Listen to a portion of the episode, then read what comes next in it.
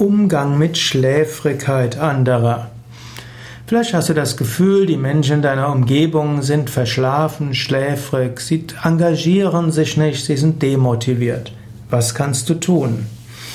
Vom Grundsatz her, hm, zunächst mal gilt es zu schauen, dass Menschen wieder sich bewusst sind, was ist das Ziel von allem. Hm, du kannst überlegen, was wollen wir gemeinsam erreichen. Wenn man sich bewusst macht, das, was wir gemeinsam wollen, ist etwas Wichtiges und es ist etwas Gutes und wir können es auch erreichen, das motiviert schon mal.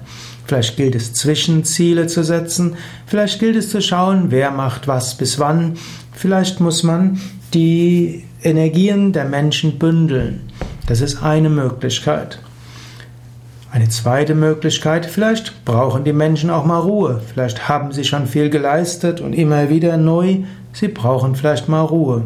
Dritte Möglichkeit, sie brauchen Anerkennung. Wenn Menschen viel getan haben und keine Anerkennung bekommen haben, dann verlieren sie auch die Lust. Nächste Möglichkeit, eine im Teammeeting mal zu überlegen, einfach sich auszutauschen, im Sinne von, ja, ich erlebe es irgendwo, ihr seid ein bisschen schläfrig geworden. Warum? Was können wir tun, um dort rauszukommen? Nicht Ursachen für Schläfrigkeit erforschen, man wird immer etwas finden, sondern was kann uns beflügeln? Wie können wir vorankommen? Übrigens, wenn ein einzelner Mensch plötzlich schläfrig geworden ist, vielleicht hat er ein Gesundheitsproblem.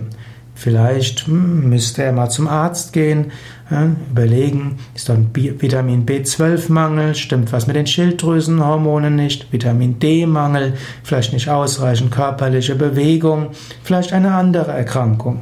Ein Mensch, der ohne Grund eine Weile irgendwo sehr schläfrig ist, sollte man zum Arzt schicken, dass er mal überlegt, was ist dort überhaupt los. Ansonsten eine vorübergehende Schläfrigkeit kann ja einfach ein Zeichen sein, dass jemand sich mal ausruhen muss.